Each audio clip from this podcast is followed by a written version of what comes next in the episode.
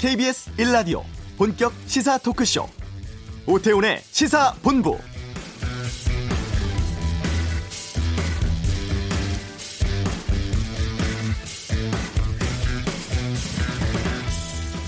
추석 연휴 첫날입니다. 고향 가고 계십니까? 수와 가득한 풍경 속에서 혹 내 고향 주변에 쓰레기 산이나 폐기물 더미를 보시진 않으셨는지요? 이번 연휴에 저희 시사본부가 주목한 것은 우리나라 쓰레기 문제입니다. 올봄 필리핀 불법 쓰레기 수출이 문제가 돼서 망신 끝에 송환되기도 했고 경북 의성의 쓰레기 산은 CNN 방송에 소개되기도 했습니다. 중국 수출길이 막혔고 비좁은 국토와 부족한 인프라 문제가 맞물리면서 국내 쓰레기 처리 시스템이 동맥경화에 걸렸다는 것이 전문가들의 공통적인 지적입니다. 2015년 기준 한국의 1인당 연간 플라스틱 소비량은 130kg가 넘고요. 세계 최대 수준입니다. 2017년 기준 하루 41만 톤가량의 폐기물이 발생하고 있습니다. 택배 물량 늘고 일회용품 사용되고 1인 가구 증가 등으로 폐기물 발생 요인이 커진 만큼 이 쓰레기 발생은 더 늘어날 것으로 보입니다. 오태훈의 시사본부 전국 곳곳에 방치된 폐기물 120만 톤 집계된다고 하는데 어느 정도의 상황인지 치우고 처리할 수 있는 규모인지 대한민국 쓰레기 실태와 원인 진단하고 대안 찾아보는 시간 가져보겠습니다. 환경 관련 각계 전문가 모시고 집중적으로 살펴보겠습니다. 추석 특집 쓰레기 전쟁을 통해서 청취자 여러분들 함께 고민해 보셨으면 합니다. 오태훈의 시사본부 지금 시작합니다. 네, 추석 특 집 쓰레기 전쟁 함께 하실 분들 소개해 드리겠습니다. 먼저 국회 환경노동위원회 간사 맡고 계십니다. 더불어민주당 한정혜 의원 나오셨습니다. 어서 오세요. 네, 안녕하세요. 반갑습니다. 한정혜입니다. 예. 국가 사역견 대상에서 동물 실험 금지해야 된다는 법 발의를 하셨고 또 입법 우수 국회의원상 수상하시고 활동이 많으세요. 네, 최선을 다해서 있는 자리에서 할 수 있는 것은 다 해보려고 하고 있습니다. 알겠습니다. 오늘 좋은 말씀도 부탁드리겠습니다. 네. 또 환경 운동가이신 최병성 목사 나오셨습니다. 어서 오세요. 네, 안녕하세요. 반갑습니다. 예. 저희가 지난 8월 12일 쓰레기 시멘트 때문에 인터뷰를 드렸고 당시에 반응이 엄청났습니다. 90년대 후반부터 시멘트 문제에 대해서 연구를 하셨다면서요? 우연히 그 영월로 이사를 갔다가 영월 예, 그 예. 영월 그 제가 살고 있는 근처에 예. 어, 쌍용 시멘트, 아시아 시멘트, 현대 시멘트가 있었죠. 어. 그래서 자연스럽게 알게 됐고 예. 이렇게 하게 됐습니다. 예. 저도 시멘트에 쓰레기가 들어가는 것 이것을 또 일본에서 수입한다는 건 처음 제가 알게 됐거든요. 오늘 또 여러 말씀 부탁드리겠습니다. 그리고 그린피스 서울 사무소의 김희서 플라스틱 캠페이너 자리하셨습니다. 어서 오세요. 네, 안녕하세요. 김희서입니다. 예. 그린피스 서울 사무소 어, 어떤 곳인지 좀 소개해 주세요. 그린피스는 이제 국제 환경 단체로 전 세계에 이제 다양한 지부를 두고서 활동하고 있고요. 예. 아무래도 환경 문제 같은 경우는 음. 이제 한 나라에서 발생하기보단 전 세계적으로 발생을 하고 사실 우리나라에서의 문제뿐만이 아니라 네. 국제적인 문제가 우리나라에게 영향을 미치는 경우도 굉장히 많거든요. 그렇겠네요. 그러다 보니 이제 국제적으로 활동을 하면서 환경 음. 문제에 대해서 이제 조사하고 기록하고 폭로하고 행동하면서 이제 로비 활동까지 하는 그런 환경 단체입니다. 네. 오늘 각종 환경 전문가 모시고 말씀 나누고요. 그리고 끝으로 이종근 시사평론가와 함께하겠습니다. 어서 오십시오. 네, 안녕하십니까 이종근입니다. 예. 이 평론가께서는 장바구니 사용하세요? 아, 네. 사실 저 언론사 생활을 한 30년 하다 퇴직을 예. 하고 지금은 프리랜서로 일하고 있는데요. 예. 그러다 보니까 맞벌이라 원래 어, 언론사에 있을 때부터도 어, 가사를 부담을 했지만 음. 프리랜서가 되니까 가사 부담이 늘어났습니다. 예. 그런데 돌아보니까 어. 제가 뭐 환경과 관련해서 칼럼도 쓰고 했지만 예. 실제로 살림을 어. 느 정도 이렇게 분담을 또 하다 보니까 어. 제가 썼던 것들이 너무 관념적이었다. 어. 정말 살림을 산다는 건 예. 어, 환경과 직결되지 않 아니한 문제가 단 1도 없다라는 어. 걸 깨닫고 있습니다. 예. 전문가분들의 의견도 좀 들어주시고 네네네. 또 일반적인 관점에서 명쾌한 분석도 좀 부탁드리겠습니다. 네, 네 예. 그러겠습니다. 자, 본격적으로 좀 말씀을 좀 나눠보겠습니다. 내일이 추석입니다. 명절 내내 장도 많이들 보셨을 것 같고 또 음식하다 보면 우리 음식물 쓰레기도 상당히 많이 발생하곤 합니다. 평소 생활 때 이런 쓰레기 문제들에 대해서 관심을 갖고 계셨는지도 궁금하고요. 명절에 음식물 쓰레기 같은 것들은 어떻게 처리를 하고 계신지 궁금하거든요. 어느 분께서 좀 말씀해 주실까요? 김희선님께서 좀 먼저 말씀해 주시죠. 예. 저는 이렇게 장을 많이 보고 이러지는 않고 네. 있는데요. 근데 아무래도 이제 학생 때는 배달 음식이나 이렇게 더 많이 사용 먹다가 음. 이런 쓰레기 발생량들이 너무 많다 보니까 되도록은 네. 좀 집에서 해 먹으려고 하고 있고 음. 저는 이제 개인적으로 도시농업 도 하고 있거든요. 아 그래요? 텃밭도 네, 일구시고 텃밭을 하고 있어서 이제 그쪽에서 나오는 걸로 자급자족하면서 어. 이제 말씀하신 음식물 쓰레기도 예. 실제로 이제 퇴비화 작업을 거치면 이제 다시 생산성 있는 이제 흙으로 돌아가기 때문에 어. 그런 쪽으로 좀 이제 활동을 하면서 네. 이런 것들을 순환시키는 방법들을 좀 오랫동안 연구를 하고 있습니다. 음. 네. 그 우리가 쓰레기라고 하면 음식물 쓰레기도 있을 것 같고 생활 쓰레기, 그렇죠? 산업용 폐기물 상당히 광범위할 수 있을 것 같은데 이종국 평론가께서 좀 정리를 해주시면 좋을 것 같은데 쓰레기 네. 정의를 좀 어떻게 내리는 거예요? 맞아요? 어, 일단 쓰레기를 공식적으로 지금 어, 이렇게 정의하는 것을 네. 여러 가지 뭐 찾아보니까 아, 이겁니다. 간단하게 말씀드리면 뭐 버리는 물건이다. 뭐 음. 이렇게 표현하고 또 일본에서는 이렇게 정의를 하고 있더라고요. 네. 인간 생활에 있어서 어찌 보면 가치가 있으나 소유자 음. 입장에서 불필요한 것이라 생각되어 배출된 모든 물질적인 형태의 것뭐 네. 이렇게 합니다. 근데 제가 이렇게 보면서 간단하게 생각을 해봤어요. 어. 동물과 인간의 가장 큰 차이다. 예. 동물한테는 쓰레기가 없거든요. 아 동물은 쓰레기가 없을까요? 네, 인간한테만 어. 쓰레기가 있습니다. 우리가 쓰레기의 정의를 어떻게 네. 하느냐에 따르지만 다르지만 어, 쓰레기는 사실은 자신한테 필요하지 아니한 것을 어. 갖고 있을 때 쓰레기가 나올 수밖에 없거든요. 예. 근데 동물은 필요하지 않은 것을 욕구하지 않죠. 어. 그러니까 제가 생각하는 쓰레기란 간단하게 말씀을 드리면 그러니까 너무 오래돼서 음. 그못 쓰게 된 것을 네. 넘어서서 음. 이제 너무 남아도는 것 음. 아니면 이제는 쓰고 싶지 않은 것 음. 이렇게 해서 불필요한 것을 욕망하는 것이 이제 나타난 것이 쓰레기다. 현대에서는 어. 그렇게 해석할 수가 있겠습니다. 예. 철학적 개념이 가미된 쓰레기의 정의라고 보시면 될 것 같은데요.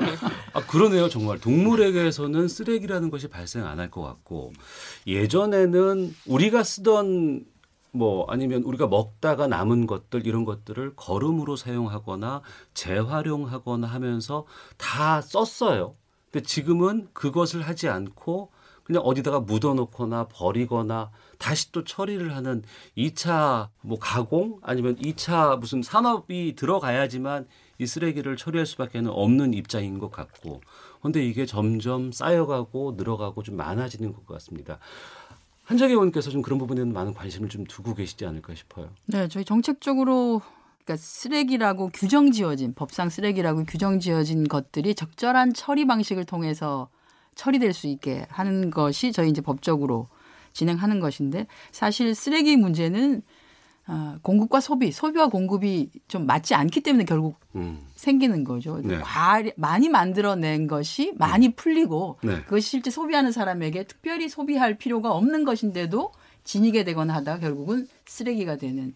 그래서 전반적으로 이게 과잉 소비 과잉 생산의 음. 결과물인 경우들이 상당히 많고요. 우리 예. 산업에서 보면은 폐기물이라고 네. 하는 것들이 산업을 뭐 활성화한다든지 어떤 산업이 일어나면 부수적으로 나오는 것들이 음. 많이 있습니다. 이것들이 어떤 경우에는 재활용의 가치가 지는 것들도 있을 수 있고 그런 것들은 이제 충분하게 재활용이 될 수 있게 해야 하는데 시스템적으로 그게 또 되지 않다 보니 음. 쓸수 있음에도 불구하고 쓰레기가 되는 네. 것도 많고 해서 이 쓰레기 정책에 대해서는 뭐 정부가 바뀌거나 이렇게 해서 자꾸 변화가 일어나거나 또는 음. 진행이 안 되거나 할 건 아닌 것 같고요. 예. 갈등이 부분적으로 있는 것이 불명함에도 불구하고 음. 정부가 큰 틀에 기본 목표 를 정하고 끊임없이 추진해 나가야 되는 것이 아닌가 하는 네. 거를 우리 이번 뭐 쓰레기 대란이라고 하나요? 이런 음. 것들을 통해서도 많이 느끼게 됩니다. 예.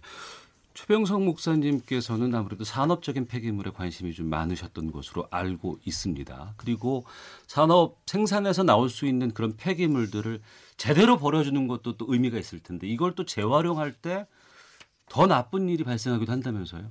어, 이제 그게 대표적인 게 이제 시멘트의 문제겠죠. 예. 그러니까 이 쓰레기라는 게 이제 크게 이렇게 이해하면 쉬울 것 같은데요. 인간이 어, 삶을 살아가면서 그, 그걸 소비할 것을 위해서 만드는 과정에서 음. 산업 폐기물들이 발생하죠. 예. 그리고 그 사람들이 사용하고 나오면서 이제 생활 폐기물이 발생하는 거고.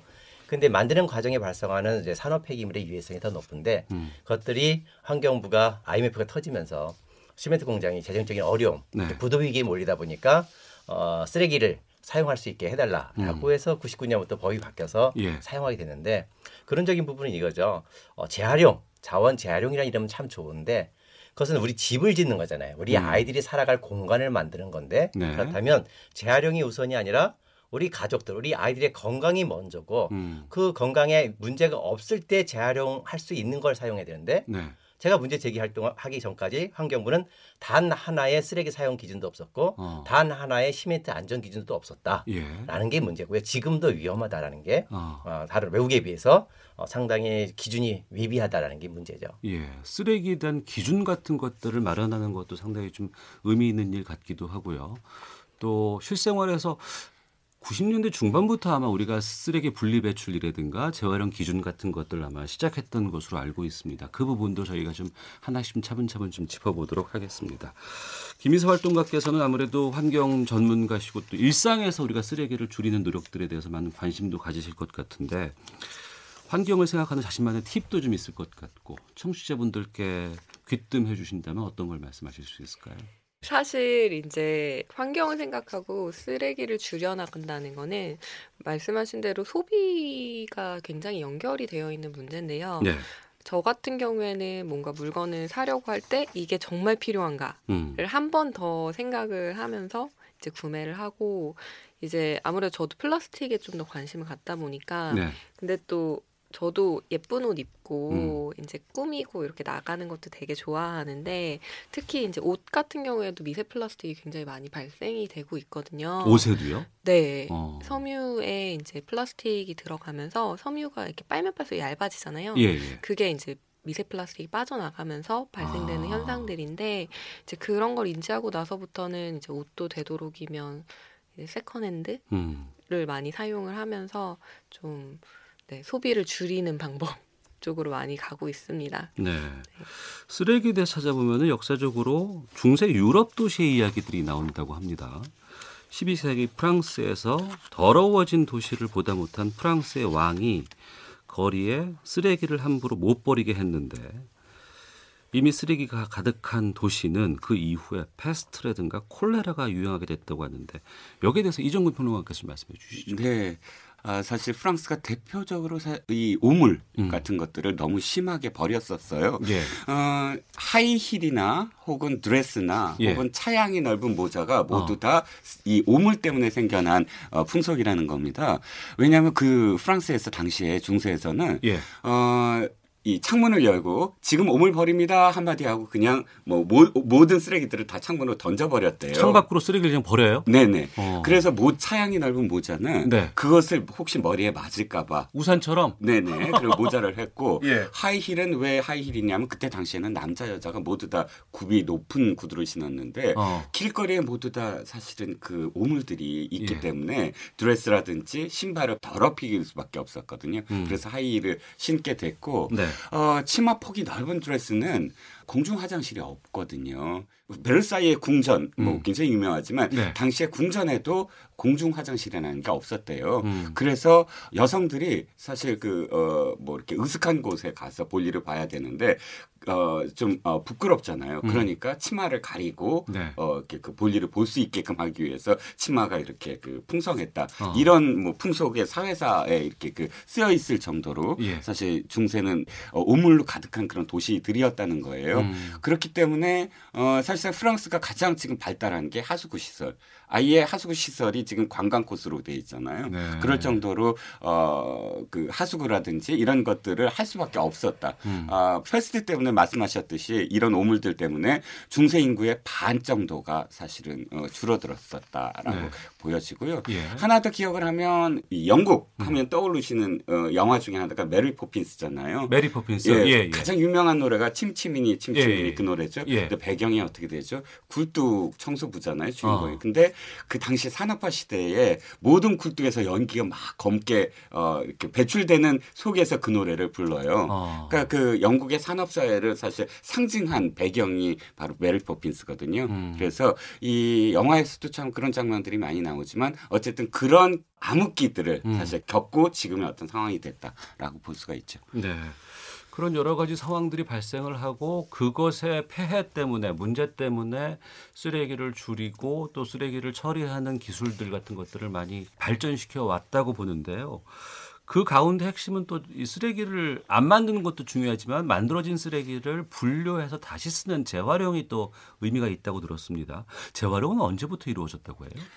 아, 사실 그 질문은 거꾸로 얘기해야 돼요. 재활용은 언제부터 안 하게 됐죠? 라는 질문이 전 정확할 것 같아요. 어. 왜냐하면 재활용이 불필요한 정도의 대량 생산, 대량 소비 음. 이전에는 무조건 모든 것들이 다 재활용이었어요. 네. 재활용을 하지 않으면 삶이 영속이 안 됐거든요. 음. 어떤 물건이 만들어지는데 지금처럼 그렇게 쉽게 접할 수가 없어요. 네. 하나의 물건은 정말 구하기도 힘들고 만들어지기도 힘들었거든요. 음. 그래서 고대부터 사실 이제 폐총이 있었고 뭐 이런 흔적들은 다 쓰레기들이 이렇게 그 모아진 곳인데 그것들이 어떤 방법을 통해서건 다시 어떻게 쓰지 않으면 삶이 네. 영속이 안 됐고 음. 근대 직전까지 중세에서도 사실 오물은 막 버리는 그런 암흑기를 설명을 들었지만 당시에 모든 농부들이나 혹은 어떤 삶을 살아가는 사람들은 물건을 만들어서 못 쓰게 될 때까지 쓸 수밖에 없었고 음. 못 쓰게 되더라도 그것들을 어떻게든 해체해서 아이들 장난감을 하든 뭐 어떤 형태로도 다시 가공을 해서 쓸 수밖에 없었다. 그런데 1920년대에 어, 미국의 광고 콘서트가 이런 주장을 한 게 있어요. 예. 못 쓰게 될 때까지 물건을 쓰면 안 된다. 어. 쓰기 직전에 새로운 물건을 사야만 예. 우리 국민 소득이 증가한다. 어. 이럴 정도로 그때는 아예 소비가 미덕인 시대가 돼 버려요. 그럴 때가 있었죠. 예. 예, 예. 그래서 대량 생산, 대량 소비가 되고 모든 물건들이 넘쳐나고 너무 필요 이상으로 욕구하는 것을 자극해 버리고. 음. 그러니까 어, 질문에 대한 답은 모든 시대에 재활용이 있었지만 근대 대량 소비, 대량 시, 어, 생산 시절에 재활용을 멈췄던 것. 그것이 하나의 어떤 포인트였다는 거죠. 알겠습니다. 네, 쓰레기 자. 잠깐만 첨언을 하면 예. 우리가 이제 석유화학 제품이 만들어지기 전과 그 이후 이렇게 분리를 해보는 게 좋을 것 음. 같아요. 그러니까 석유화학 제품, 석유로부터 추출되는 것으로 뭔가 물건을 만들기 시작하면서부터 쓰레기가 폭 증하기 시작했는데 이건 네. 이제 썩지 않는다라고 하는 아, 기본적인 않는다. 문제가 발생하기 때문에 예. 거의 영속되는 쓰레기가 되는 거죠. 그러니까, 그러니까 그 가정작용으로 처리가 안 되는 그렇죠. 거니까. 그 전에 우리가 만들었던 쓰레기라고 하는 것들은 자연에서 다 분해가 가능한 것들이었어요. 자연으로부터 만들었기 때문에 그냥 버려도 일정 시간이 지나면 분해가 되고 음. 그게 아니면 사실 동물의 분뇨 같은 거는 말려가지고 불쏘시개로 쓰기도 하고 네. 뭐 코끼리 똥 같은 거는 풀어가지고 종이도 만들고 뭐 이렇게 건축자재로도 쓴다고 예, 그렇게도 했었는데 이게 석유라고 하는 게 정말 좋은 것임에는 분명한 것이지만 음. 지구 전체로 보면은 이 석유 제품이 주는 결국 부작용이라고 하는 것이 이 쓰레기. 아, 이것이 썩지 않는구나. 썩지 않는다라고 하는 것, 강하다고 하는 게 장점으로 작용했었는데 쓰레기 측면으로 보면 그렇지 않은 것. 그러니 이게 인류에게 주어진 숙제인 것 같아요. 이 문제를 어떻게 해결을 할 것인가 하는 네. 그 문제된 해답들 이제 차근차근히 좀 짚어보도록 하겠습니다. 자, 오태훈의 시사본부 국회 환노위 간사십니다. 더불어민주당 한정애 의원, 환경운동가이신 최병성 목사, 그린피스 코리아의 김이서 플라스틱 campaigner, 이종근 시사평론가와 함께 추석 특집 쓰레기 전쟁 일부 함께하고 계시는데요. 한정애 의원께서 추천해 주신 곡 듣고 계속해서 말씀을 좀 이어가도록 하겠습니다. 애냐의 오리노코 플로우. 이 노래 좋아하세요? 네. 듣고 말씀 이어가도록 하겠습니다.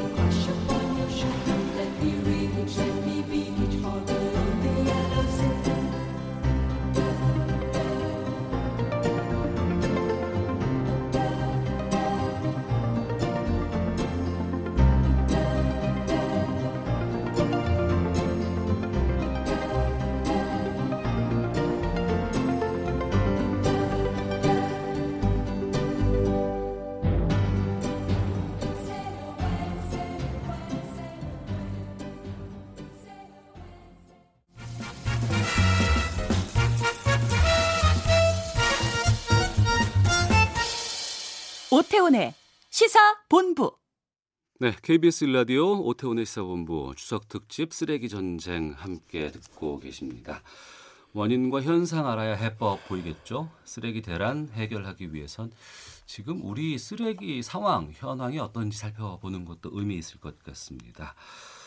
아, 우리나라에서만 매일 한 사람당 평균 1kg에 육박하는 어마어마한 양의 쓰레기를 만들고 있다고 하는데 이종근 평론가께서 짚어주시죠. 네. 어, 환경부가 5년에 한 번씩 그 발표하는 통계 조사가 있어요. 그 예. 2년에 걸쳐서 어, 통계 조사를 했는데 가장 최근 게 2016년에서 2017년간 어, 종량제 봉투를 매일매일 버리는 것들을 네. 어, 조사원들이 직접 열어서 그 음. 양과 내용들을 챙겨봤습니다. 그랬더니 2016년과 2017년 그 조사 결과 발표에 따르면 어, 하루 929g 그러니까 OECD 평균으로는 한 60% 정도이고요. 네. 어, OECD의 평균은 지금 1,425g으로 돼 있습니다. 음. 그러니까 1.4kg이지요. 네. 어, 그런데 문제는 이게 양에 대한 문제도 사실 문제지만 음. 어, 질적인 문제도 있어요. 종량제 봉투 안에 들여다 봤더니 네. 사실은 분리수거가 제대로 되지 않고 있다. 그러니까 가장 최근 자료임에도 불구하고 어, 양적으로나 질적으로나 우리가 OECD 어떤 뭐 평균보다 뭐 적다고 하고는 하지만 음. 이것이 결코 뭐 자만하거나 또 자랑스러운 어떤 수치는 아니다라는 거죠. 예. 집에 뭐가 쌓여 있으면 밖에다가 버려요. 예. 뽑아냅니다. 밖에다가 놔두고 그럼 이걸 누군가는 치우죠. 그럼 이거는 어디가에 가서 쌓여 있을 겁니다. 이게 쌓여 있는 곳이 산처럼 쌓여 있고 결국엔 쓰레기 산이 우리 주위에 많이 발생을 한다고 하는데 여기에 대해서 김희서 활동학께서 좀 말씀해 주시죠. 쓰레기산, 그러니까 의성 쓰레기산이 가장 문제가 됐었죠. 예. 그때 이제 저도 의성 쓰레기산을 갔는데 정말 어마어마한 쓰레기들이 산처럼 쌓여 있더라고요. 음. 그리고 그 이후로 이제 언론 가 분들께서 네. 열심히 이제 이런 걸 추적을 하셨더니 지금 밝혀진 거는 대한민국 235개 음. 쓰레기산이 있다. 그리고 사실 이건 또 조사된 거지 이거보다 더 많은 쓰레기산이 있을 수도 있죠. 네. 이것들이 사실상 중국에서 이제 플라스틱 쓰레기 수입을 음. 금지한 이후로 갈 곳이 없어졌던 것들이 네. 또 쌓인 것들도 있고 음. 그러면서 이제 거기 갔더니 건축 자재들도 굉장히 많이 쌓여 있고 네. 또 이제 해양 쓰레기들 음. 부표라든지 이런 엄, 그물이라든지 이런 쓰레기들도 같이 섞여 있는데 네. 이러한 것들이 이제 제대로 처리가 되어야 하는데 제대로 된 처리 시스템이 사실상 우리나라에서 많이 없고 음. 그리고 지금 쓰레기 시스템이 마비됐다고 하죠. 네. 그렇게 된 상황에서 그런 쓰레기들을 쌓아놓기 시작한 거죠. 그리고 음. 이게 사실 돈이 되거든요. 네. 그렇게 해서 쓰레기를 쌓아놓게 되면 한 톤당 보통 한 10만 원에서 20만 원 정도의 음. 이제 비용을 벌 수 있게 되면서 그러니까 쓰레기를 쌓아주면 한 톤당 10만 원에서 한 20, 만원 정도를 누군가가 그것을 자기 수입으로 갖고 있고 그렇죠. 근데 그건 그냥 쌓아 놓는 거니까 국토에 쓰레기를 그냥 얹어 놓는 거 아니겠어요? 네 네. 그렇게 해서 다 쌓인 것들이죠. 어. 그래서 여기서 쓰, 쌓인 쓰레기도 문제지만 사실 거기서 또 부수입을 얻고 있었던 업자들도 이제 문제가 되고 그리고 이렇게 쌓인 쓰레기가 어쨌든 문제가 됐을 때 이제 한정현 의원님이 말씀하신 음. 것처럼 이게 썩지 않는 쓰레기들이 굉장히 많거든요. 네. 석유화합물에서 나온 플라스틱 쓰레기가 이제 굉장히 많이 차지하고 있는데 이것 들이 석유화합물이기 때문에 서로 마찰이 되고 이러다 보면 불이 나기가 굉장히 쉬워요. 우성 그 쓰레기산에서도 화재가 발생해서 네, 끄지 못하고 계속해서 네네. 타고 있는 것들 보도가 되기도 했었습니다. 네, 그래서 계속 이제 불을 끄는 걸 해줘야 되는데 이렇게 이제 화재가 발생했을 때 석유화합물이기 때문에 또 어마어마한 이제 공기가 오염이 되는 이제 상황이 오 게 되고 또 그것들에서 나온 침출수들이 음. 또 엄청나게 토양을 오염을 시키고 있는 거죠. 근데 이게 불법으로 쌓아졌기 때문에 이거를 해결할 수 있는 방법이 하나도 없거든요. 네. 그런 상황에서 계속 국토는 오염되고 음. 공기도 오염되고 그 주변에 있는 주민들은 피해를 받고 있고 네. 그런데 이것들이 관리되지 않은 채로 어쨌든 200여 개가 넘게 전 국토에 나눠져 있다는 사실은 경악할 만한 것이죠. 말씀하신 것처럼 전국에 235개의 쓰레기 산이 존재를 하고 이곳에 약 120만 톤의 폐기물이 쌓여 있다고 하는데 CNN에서 이 쓰레기 산을 보도하기도 했다면서요? 네, 그렇습니다. 사실 2019년, 2018년 어, 말부터 우리나라 언론에서 계속적으로 이제 취재를 하고 예. 그것들이 확산되다 보니까 2019년 3월달 CNN에서 이걸 보도를 해요. 음. 어, 지금 김희서 활동가가 말씀하셨듯이 불이 막 타고 있는 그런 그 쓰레기 매립장을 배경으로 해서 여자 리포터가 이렇게 얘기를 합니다. 한국의 플라스틱 문제는 문자 그대로 엉망진창이 돼버렸다. 한국의 어. 쓰레기 문제는 이제 통제 불가능한 상태다. 네. 이렇게 현지 리포트로 보도를 해서 예. 어, 사실 부끄러운 치부가 드러난 것이 좀 이렇게 부끄럽긴 하지만 그럼에도 불구하고 이것이 외부에 어떻게 보이냐가 중요한 것이 아니라 그것을 우리가 어떻게 사실은 해결하느냐 음. 스스로 음. 어, 그게 참 어, 숙제다라고 당시에도 많은 사람들이 어, 부끄러워했습니다. 네. 정 부에서는 이 쓰레기 산을 2022년까지 모두 처리하겠다고 약속을 한 바가 있습니다. 한정혜 의원님, 국회에서 이 문제를 좀 다루거나 예산 편성이라든가 좀 해결 방안들에 대해서 좀 말씀을 좀 해주셔야 될 것 같습니다. 원래 당초 환경부는 2022년까지 이런 쓰레기산 불법 폐기물을 처리한다는 계획이었습니다만 이게 국민 불편 과 그리고 이제 제 2차 오염 또는 뭐 불 이런 식의 문제가 많이 발생할 수 있어서 음. 저희가 올해 연내 전량을 처리하는 것으로 목표를 잡았고요. 이번에 올해요? 추경에도 예. 어. 추경에 에, 반영을 해서 지금 현재까지는 전체 120만 톤 중에 한 46% 정도는 처리가 되었고요. 예. 지금 이제 한 65만 톤 정도가 남아 있는 상태인데 연말까지는 어. 전체 공공 처리 시설을 통해서 처리를 하면 다 처리할 수 있을 거라고는 지금 판단됩니다. 그런데 예. 이제 하나의 문제는 이제 쓰레기 사는 235개인데 쓰레기 사는 아닌 약간 쓰레기 언덕배기 쓰레기 밭 뭐 이런 것들이 여기저기 또 그러니까 이제 처리를 하려고 하니 이런 거 저런 것들이 많이 나오는데 저는 이제 어 정부가 물론 이제 우선적으로 처리하고 구상 청구하고 뭐 이렇게 한다고 하더라도 지금 현재 쓰레기 처리와 관련된 것은 지자체의 모든 권한이 맡겨져 음. 있는 상태라서 좀 더 지자체가 관리 감독이나 감시 체계를 좀 조밀하게 할 필요가 있지 않느냐.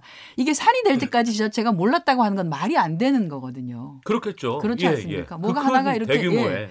그래서 아, 일정 부분 지자체의 책임을 묻지 않을 수가 없는 상황이고 하기 때문에 음. 이 앞으로 이렇게 쓰레기 산이 진행되고 있는 것에 대해서는 지자체가 조금 더 관심을 가지고 네. 어, 뭔가 좀 조치를 취해 주셨으면 하는 것을 추가적으로 좀 말씀드립니다. 이게요. 예. 네, 저도 한마디 좀 해야 될 것 같은데요. 최명성 목사님께서. 네. 예. 쓰레기 산이 왜 생길 수밖에 없었는가라는 근원적인 부분과 어. 그다음에 그것을 근원적으로 해결할 방법을 찾아야 되는데요.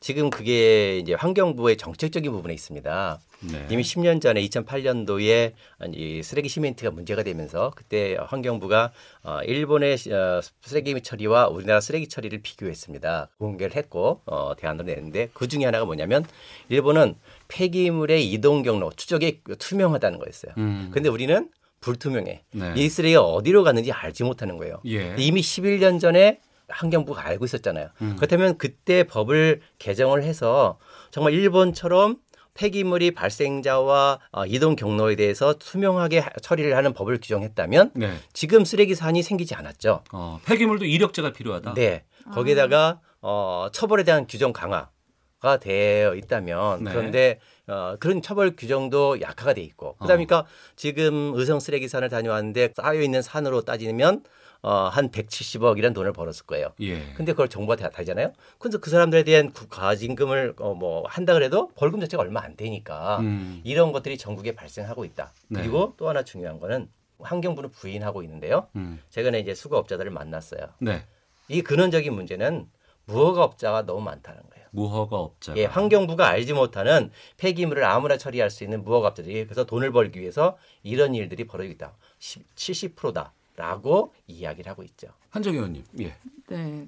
어, 우리도 시스템은 되어 있습니다. 그러니 음. 폐기물 처리업자가 폐기물을 처리할 때는 어, 폐기물을 발생시킨 사업자가 몇 톤을 발생을 시켰고 이것을 내가 받아서 어디 어디에다 처리한다라고 하는 것을 기록하도록 되어 있고 실제 이 시스템은 올바로 시스템이라고 저희가 하는데요. 이게 이렇게 이력 관리는 되도록은 법적으로도 되어 있고 그리고 시스템적으로도 만들어 놨는데 지금 최병성 목사님 말씀하시는 것처럼 무슨 문제가 있냐면 무허가 업체들이 있는 거예요. 음. 그러니 쓰레기를 발생시키는 사업장에 가서 비밀리에 우리 서로 서로 윈윈합시다. 이거 우리가 얼마에 처리해 드릴 테니까 네. 원래 쓰레기를 처리하려면 톤당 40만 원 드는데 어. 저희가 30만 원에 처리해 드릴게요. 재하청이 이루어지는군요. 그렇죠. 그게 저에게 주세요라고 하고 이 사람은 가져가서 농가나 이런 데 가서 저 땅 좀 잠깐만 빌려 주시면 우리가 음. 뭘 잠깐 참고로 써야 되는데 땅을 네. 잠깐만 빌려 주시면 쓰고 돈을 이렇게 드릴게요라고 하니 또 이제 잘 모르시는 농가분들은 아, 그냥 잠깐 네. 쓴다는데 그렇게 음. 하시죠라고 했는데 알고 보니 쓰레기가 와 있는. 그래서 지금은 그 쓰레기에 대해서 저희가 이 쓰레기가 어디서 온 것인지를 찾아내고 있습니다. 그래서 네. 끝까지 추적을 해서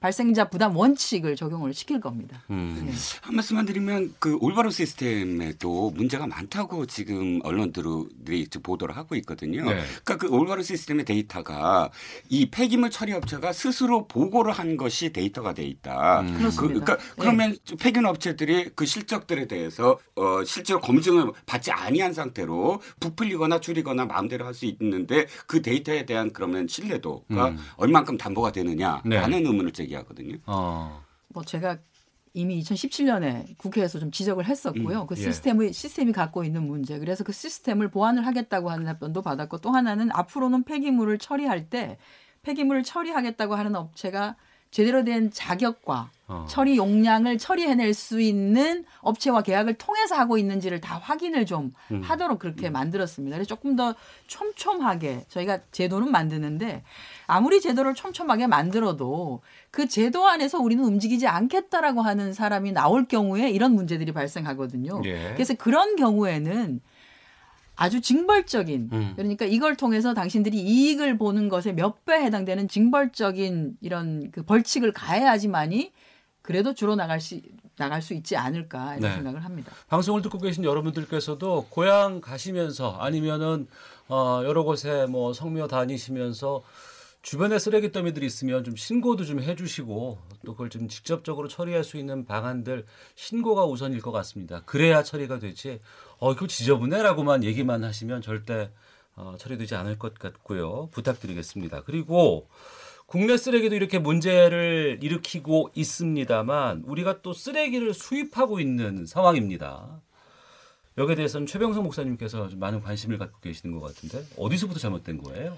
어, 우리나라가 지금 여러 가지 많은 쓰레기들이 들어오고 있죠. 어, 뭐, 어, 폐배터리에서부터 다양한 이제, 그, 그다음에 어, 폐타이어, 어, 폐고무, 폐, 폐비닐, 폐플라스틱, 그다음에 석탄재, 다양한 이제 폐기물들이 들어오는데요. 그것은 근원적인 부분들이 이런 것 같아요. 업체가 이익이 되기 때문에 업체의 이익이라는 관점에서만 들어오고 있다. 음. 그에 대한 환경에 대한 관점은 없다. 제가 2006년부터 계속 문제 제기를 해서 환경부에 일본 쓰레기 수입을 금지해라라고 했더니 환경부가 만든 게 수출입 신고제였어요. 네. 그래서 수출입 신고제를 만들면 어, 어, 폐기물의 신고를 하니까 어, 투명해진다라고 했는데 수출입 신고제가 만들어지니까 일본에서 저한테 딱 들려온 소식이 뭐였냐면 일본의 폐기물 업자들이 환호성을 지르는 거예요. 왜요? 이젠 적법하게 한국으로 쓰레기를 보낼 수 있는 길이 열렸다. 어. 그리고 바로 들어온 게 뭐냐면 부산항으로 어, 컨테이너 박스에 지금 우리가 동남아로 보내는 쓰레기 같은 에스컬레이터 손잡이 그다음에 그폐 고무라고 신고를 했는데 전혀 쓸 수 없는 천막 천 찌꺼기서부터 그다음에 붕대 찌꺼기 벌레까지 잡는 것이 컨테이너 박스가 두 개가 들어왔죠. 제가 이제 부산항에 가서 적발해서 어 그래서 일본으로 제가 신고를 해서 대가져가라 했고 환경청에서 대가져갔고 시멘트 공장으로 가기 위한 거였는데 불법은 아니었다. 음. 어, 다시 가져가지 않겠다 해가지고 그 업체가 어마어마하게 일본에 쌓아놓은 것 때문에 스스로 망했는데요. 네. 이게 지금 일부 이미 환경부가 2008년에 수출 신고제를 해놨지만 음. 아무 실효성이 없다. 네. 그래서 좀 더 좀더 아까 의원님 말씀 것처럼 세밀한 음. 규정과 기준들이 법이 만들어질 때다라고 한 거죠. 예. 갑작스럽게 질문 드리는데요. 김미소 활동가께서 앞서 처음에 이 쓰레기 문제는 단순히 한 국가 한 개인의 문제가 아니고 글로벌하게 펼쳐지는 내용이라고 말씀해 주셨어요. 그린피스에서도 아마 그런 부분들을 집중적으로 다루고 있는 것으로 알고 있는데 이런 그 국가 간의 이런 쓰레기 이동이라든가 문제도 좀 심각한가요? 엄청나게 심각하죠. 사실 이제 중국에서 플라스틱 쓰레기를 더 이상 받지 않겠다라고 네. 이야기를 했었을 때 중국에서는 실제로 전 세계의 플라스틱 발생량이 50% 정도를 수입하고 있었고 중국 한 국가에서만 한 국가에서 그리고 이게 전 세계에서 발생한 50%지만 그게 이제 OECD 국가들 음. 한국을 포함한 국가들의 거의 발생량의 90% 중국에서 가져가고 있었거든요. 예. 그래서 이렇게 쓰레기가 사실 다른 나라로 옮겨져 가고 이게 이제 앞전에 말씀하신 것처럼 오물을 창밖에 버리는 것처럼 음. 우리나라에서 발생된 오물을 다른 나라로 그냥 버리는 아. 이런 것들이 너무나 이제 시스템화 됐었고 예. 이런 것들이 전 세계를 흘러가고 있었는데 이제 중국이라고 하는 큰 나라가 문을 눈 닫자 이제 이런 것들이 필리핀이라든지 음. 인도네시아라든지 이런 이제 아시아 국가들로 더 넘어갔는데요. 네. 이쪽에서도 이제 문제가 돼서 더 이상 쓰레기를 받지 않겠다라고 음. 하는 이야기들을 하고 있죠. 네. 중국의 미세먼지 아니면은 중국의 여러 가지 어, 나쁜 것들이 이제 우리나라로 봄 되면은 또 넘어와서 또 우리나라 문제가 되기도 하고 그러니까 쓰레기뿐만 아니고 환경적인 측면으로 참 다뤄야 될 부분들이 좀 많이 있다고 생각이 드는데요. 다른 이야기도 한번 좀 해볼까 하는데 이런 미세 문제라든가 여러 가지 공해라든가 이런 부분에 대안으로 최근에 수소 산업 같은 것들 활성화한다는 얘기들 많이 나오거든요. 이종근 평론가께서 좀 말씀해 주시면 좋을 것 같은데 최근에 수소차를 대통령 전용차로 지금 뭐 쓴다면서요? 네, 그렇습니다. 미세먼지 문제에 사실 이제 중국 원인도 많지만 국내 원인 중에 또 많은 부분을 차지하고 있는 게 자동차에서 배출되는 배기가스 문제가 어. 심각하지 않습니까? 근데 문재인 대통령이 에, 어떤 의미에서는 좀 솔선수범하는 의미로 수소차를 음. 도입을 한 거예요. 네. 청와대는 이미 수소차가 있었어요. 비서실과 음. 경호처에 수소차를 어. 각각 도입해서 쓰고 있는데 대통령께서 전용차로 처음으로 쓰겠다. 자기 자기가 이제 업무상이나 혹은 자신이 직접 그 타서 어, 쓰겠다는 어떤 의미로 어, 수소경제 활성화 그리고 미세먼지 저감 뭐 이런 어떤 취지에서 대통령이 직접 나선다 뭐 이런 음. 상징적인 의미가 있는 것으로 보입니다. 네. 정부의 환경 정책에 대해서는 아무래도 최병성 목사께서 좀 많은 관심을 갖고 있는 것으로 알고 있습니다. 상당히 부정적인 때도 많이 있었던 것 같기도 하고요. 말씀 네. 부탁드릴게요. 네. 어, 이명박 대통령 때 4대강 사업이 가장 대표적이었죠. 어. 정말 전국의 국민의 생명수, 정말 그 수만 년 동안 이어온 아름다운 강, 그 환경적인 그 경관 자체가 자원인데 그걸 네. 파괴했는데 참 문재인 정부 들어서 아직까지 그게 복원이 안 되고 있다는 게좀 많이 아쉽고요. 음. 제가 최근까지 어떻게 하다 보니까 용인에 살다 보니까 용인의 난개발이 어, 굉장히 심각했고 네. 어, 용인의 난개발 조사 특별위원회를 구성해서 제가 위원장을 맡아서 조사를 했고 이번에 백서를 만들었습니다. 음. 그러다 보니까 아 이건 용인만의 난개발이 문제가 아니다. 국토, 전국토에 경기도 전역에 난개발이 벌어지고 있고 전국토에 난개발이 벌어지고 있는데 이건 국가 에서 국토 이용에 관한 환경에 대한 정말 대책이 어, 부방비한 상태다. 어. 특히 환경영향 평가 제도 같은 게 거의 무의미한 상태니까 개발을 위한 면제부에 불과하다. 어, 그저께도 용인시 공무원들 대상으로 어, 난개발 현황과 대안을 강연을 했습니다. 예. 어, 용인시에서 작년 1년 동안 벌어진 개발 사업이 5천 건인데요. 어. 그 중에 환경영향 평가, 그 무의미했던 환경영향 평가를 한 곳, 한 게 35건밖에 없습니다. 그만큼 정말 이게 문제가 많죠. 예. 요, 특히 이번 정부에서 제일 가장 아쉬운 건 어, 이제 원전을 줄이고 어, 자연 에너지를 같이 생활을 가자라고 하는 건 좋았는데 음. 어, 대책 없이 태양광을 풀어버리면서 태양광이 투기의 수단이 되면서 전국의 산하가 어, 무참히 음. 산하가 다 깨어져 나갔다. 라는 부분이 가장 슬픈 그래서 문재인 정부의 가장 실패한 작품이 아닐까라고 저는 생각을 하는데요. 네. 그래서 이런 부분에 대해서 좀 더 고민하고 대책이 필요하고요. 특히 설악산 케이블카 어, 이전 정부 박근혜 정부부터 왔던 부분인데요. 이 작은 땅에 좀 보존할 건 보존해야 되지 않을까라고 음. 하는데 계속 지금도 어, 이어지고 있다. 그래서 아직 환경 부분에 있어서는 문재인 정부에서도 많이 잘못하고 있다라고 네. 할수 있죠. 예. 이런 지적에 대해서 한정희 의원께서 한의원 말씀하시기 전에 예. 하나만 더 숟가락 예, 예. 얹고 네. 그것도 포함해서 말씀해 주시면 예, 예. 네. 좋습니다. 아, 예, 예, 예. 에너지 문제와 관련해서 현 정부가 전 목사님 말씀에 너무 동의하는 게 그 대체 에너지잖아요. 그 음. 원전을 대체하는 것. 근데 제가 청송을 한번 취재를 갔었는데 경북 청송, 청송이요. 예. 굉장히 놀랐어요. 청송 일대 전부 다 이 현수막으로 어, 풍력 발전소 반대 음. 음. 외치는 거예요. 그래서 그분들한테 여쭤봤어요. 아니 풍력 발전소는 굉장히 친환경 아니냐?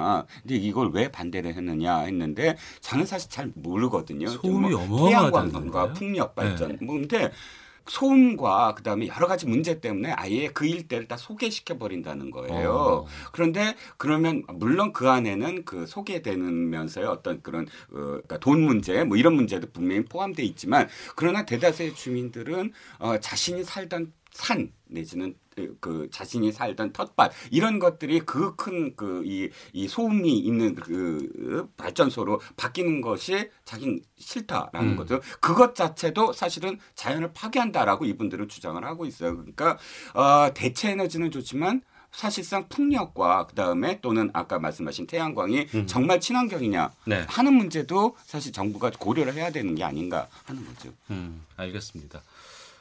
한정희 의원님, 그 답변은 그리고 이제 그 국회 차원에서 여러 가지 대책들 네네. 네. 이거는 2부 처음 시작 때 바로 말씀하실 기회를 좀 드리도록 하겠습니다. 알겠습니다. 자, 오태훈의 시사본부 추석 특집 쓰레기 전쟁 1부는 여기서 마치겠고요. 잠시 후 어, 2부에서 계속 관련된 이야기 이어지도록 하겠습니다. 뉴스 들으시고 잠시 후 2부에서 뵙겠습니다.